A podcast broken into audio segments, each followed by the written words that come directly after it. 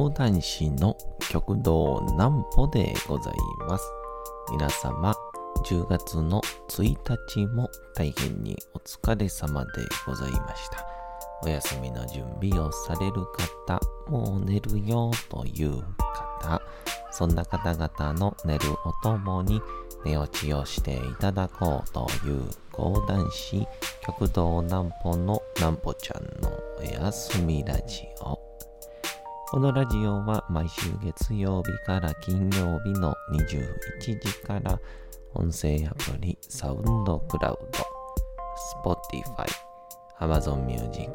Podcast にて配信をされております。そして皆様からのお便りもお待ちしております。お便りは極道南歩公式ホームページのおやすみラジオ特設ページから送ることができます。内容は何でも結構です。ねえねえ聞いてよなんぽちゃんから始まる皆様の日々の出来事や思っていることなどを送ってください。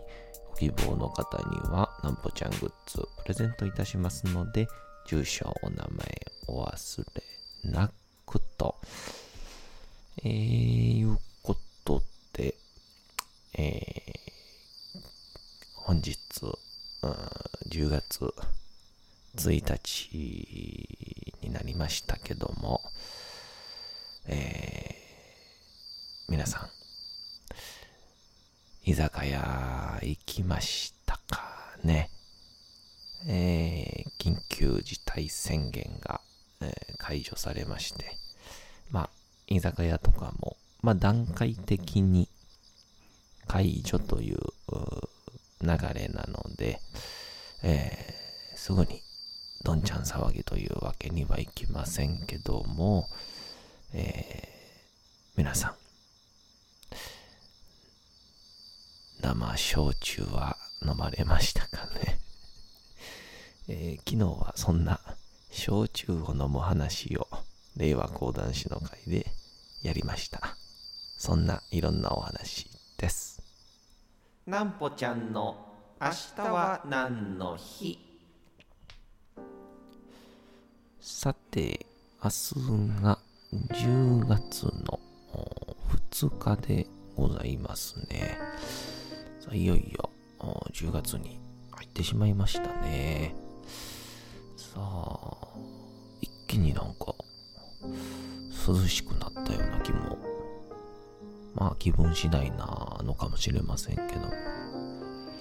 さて、何の日でございましょうか。豚骨ラーメンの日。10で豚骨。10が豚骨で2がつ。豚骨の語呂合わせにちなんで、福岡久留米ラーメン会が10月2日に記念日を制定しております。世界的にも豚骨ラーメンの認知度が広まってきており、豚骨ラーメン発祥の地、福岡県久留米市で本場の味を楽しんでもらうことが提唱もされております。また例年10月2日には、え豚への感謝を込めたえ豚供養などグルメラーメン会主催の各種イベントなどが行われておりますと、えー、いうことなんですが、あのー、あのあれですよ。過去を振り返るということなんですが、ま、ということなんですがっていうその、そんな義務ないんですけど、えー、大学時代を卒業した時に、えー当時、えーお付き合いをさせていただいてた方が、福岡の久留米出身で、当時ね、福岡との遠距離恋愛だったんですけど、えー、まあ、せっかくだから福岡に遊びに行こうぜということになりまして、えー、その時に久留米のですね久留米ラーメン店に行きましてそしたらあのまあ豚骨ラーメンって本場に行ったらめっちゃ臭いねんでみたいなそんな言われ方をしてたん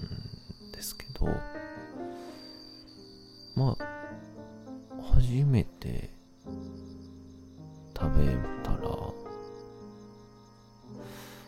めちゃくちゃあっさりしてて。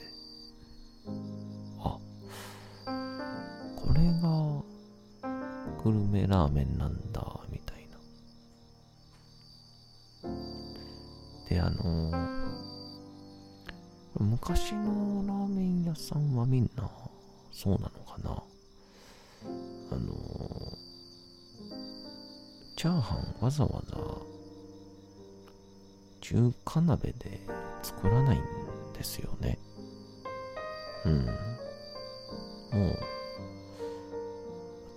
う、真っ平らに引いてある鉄板の上でこう、焼くというか、いや、まさに焼き飯って感じの焼き飯で、めっちゃくちゃ美味しかった覚えてますね。うん。だと、安いんですよね。450円とかじゃなかったかな。まあ、今は経営者の方の、まあ、ご高齢であったり、まあ、あの、区画整備でお店の場所をね、かなきといけないということで、それを巻に、えー、もう廃業されたんですけど、また食べてみたかったですね。うん。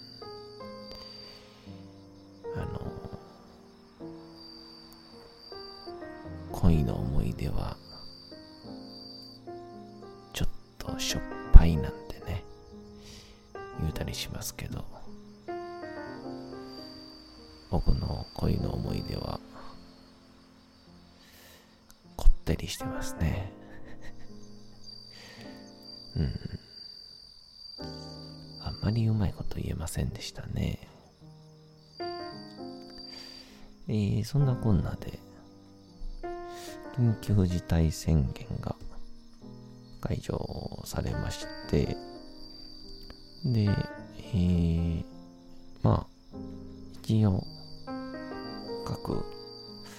えー、全都道府県が、えー、一旦全面解除と。で、ワクチンの接種率が、まあ、進んできているので、まあ、感染者数というよりかは、えー、重症化の人の数を徹底的に抑えていこうと。で、まあ、少しずつ経済活動を復活させていこうじゃないかという流れなんですけど、あのー、いよいよ居酒屋がお酒解禁になるということで、僕が住んでるのが、えー、大阪のこの花区の、えー、千鳥橋という地域なんですけどね。地域はもう、えー、なんて言うんでしょうね。まあ、僕的には、あの、酔っ払いと、二日酔いしかいない街って言ってるんですけど、まあそんなことないんですよ。普通の人もいるんですけど。えー、その町は、まあ、いわゆるあの、飲み屋街なんですけど、ナンバーとか梅田とか、その中心を外れるとすると、重曹みたいな感じの、まあ、飲みに行こうか、ほな、重曹でも行くか、まあ、東京とかだったら、うん、赤羽に行こうか、みたいな。そんな感じの飲み屋街ではなくて、もう、立ち飲み屋とか、ちっちゃなちっちゃな、もう10人、15人ぐらいだけを相手にしてる、小さな居酒屋が、こう、何軒もやっていて、で、そこに、基本皆さん、家でももちろん飲むんでしょうけど、どちらかというと、まあ、家に帰る前に一杯飲んで帰る。だから、なんて言うんでしょうね。なんか街全体が、みんなの共通のリビングみたいに なってるんですよね。なんなんとかちゃんとこ行って、なんとかちゃんとこで、で、なんとかちゃんところで、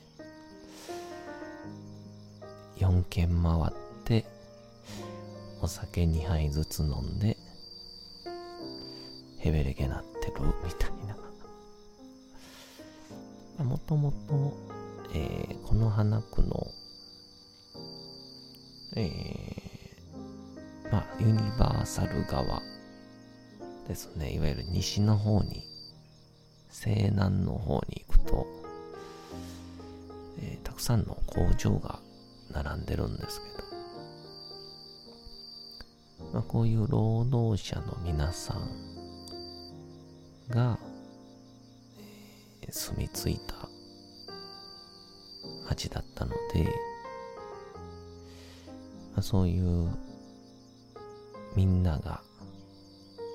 ふらっと立ち寄れるような飲み屋が発達していったっていうことなんでしょうけど、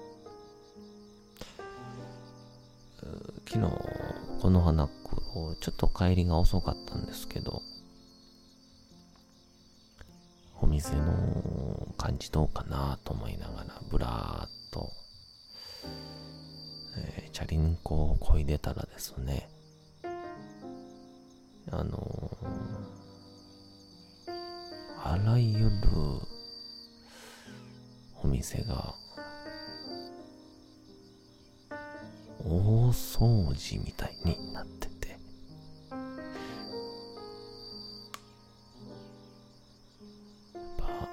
人間、直前にならないと、やらないですよね。えー、僕なんか、完全にその、典型例みたいな人間ですけど。でもいよいよみんな、えー、開店できるということで、前回7月ですかね、緊急事態宣言が一旦開けて、えー、マンボウになるから、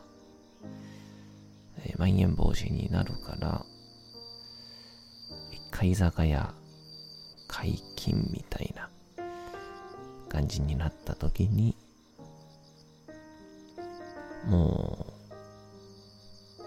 葬式というかもう、いやだから村の長でもなくなったんかみたいな、そんな感じやった街が、もう一晩、一日にして、もう一番立ち飲み屋がある通りが、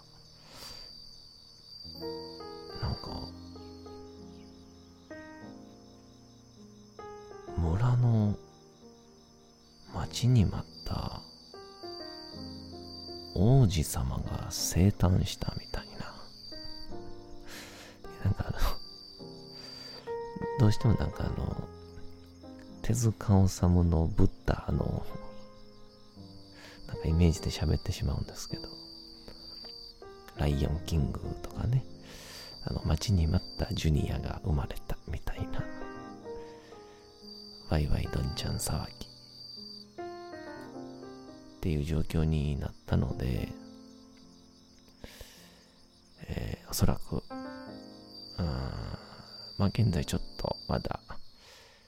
えー、夕方になっていない時間の、えー、収録ですんで、どんな感じになるかなと、楽しみですけど。先日あの、同期の桂カカオに、落語家のですね、その、朝撮ってるとか、昼撮ってるって、別に言わんでええんちゃうのって言われたんですけど、なんか言いたくなっちゃうんですよね。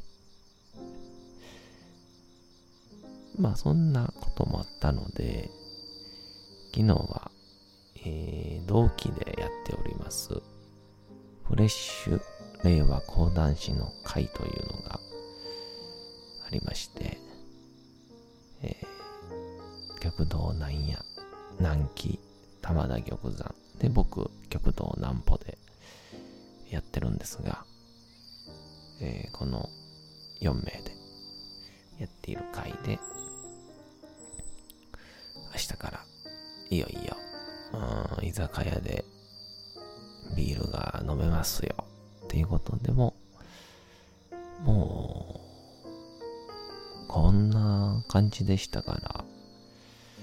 まあ、家でもともと飲まない人は、非常に体が酒離れしてたので、まあ、いざ久しぶりに、まあ、勢いで飲んじゃったら、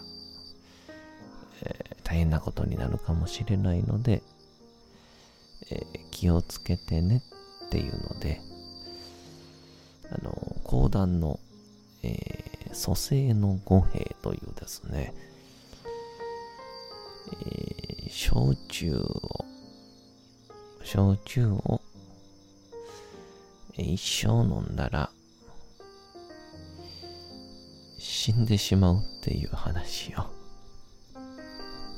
えー、やりました。まあ、めっちゃ、まあ、この死んでしまったと思いきや、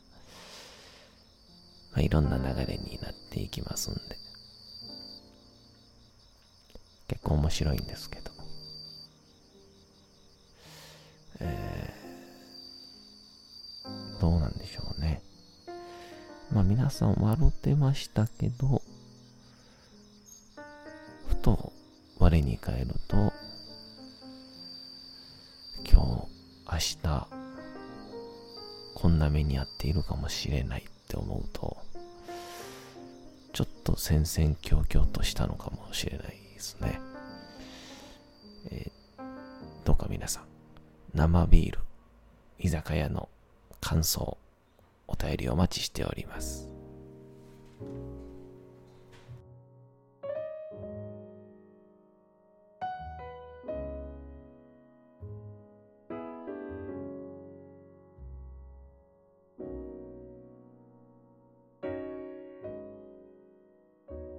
さて、時刻はうとうと朗読会の時間となりました。皆様、小さい頃眠れなかった時に、お父さん、お母さん、おじいちゃん、おばあちゃん、お世話になっている方に本を読んでもらった思い出はないでしょうか？なかなか眠れないという方のお力に寝落ちをしていただければと、毎日様々な物語、小説をお届けしております。さて、えー、本日をお読みいたしますのは、チャップリン自伝若き日々でございます。えー、いよいよチャップリンも、えー、貧しい生活も慣れてきたと思いきや、いろんな出来事が、えー、起こったりもいたしますけども、えー、本日はどんな感じになるんでしょうか。さあ、本日もお楽しみください。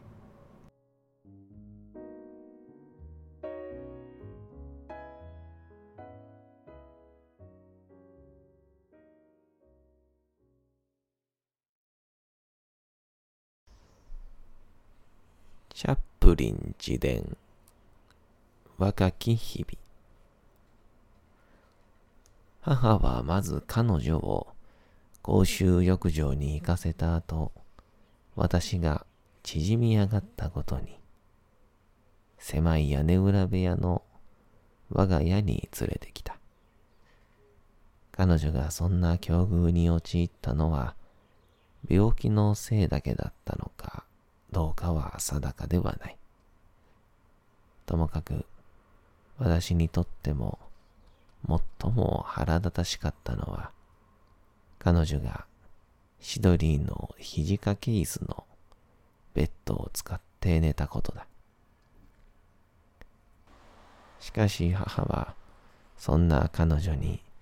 乏しい服を分け与え、なけなしの数シリングを貸してやった。三日後に彼女は出て行った。そしてそれきりダッシング、威勢のいいイーバーレストックについては、その姿を見ることも、その名前を聞くことも、二度となかったのだった。父が死ぬ前、母は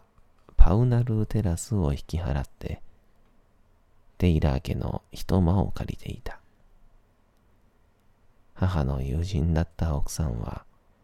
教会のメンバーで、敬虔なクリスチャンだった。背の低い、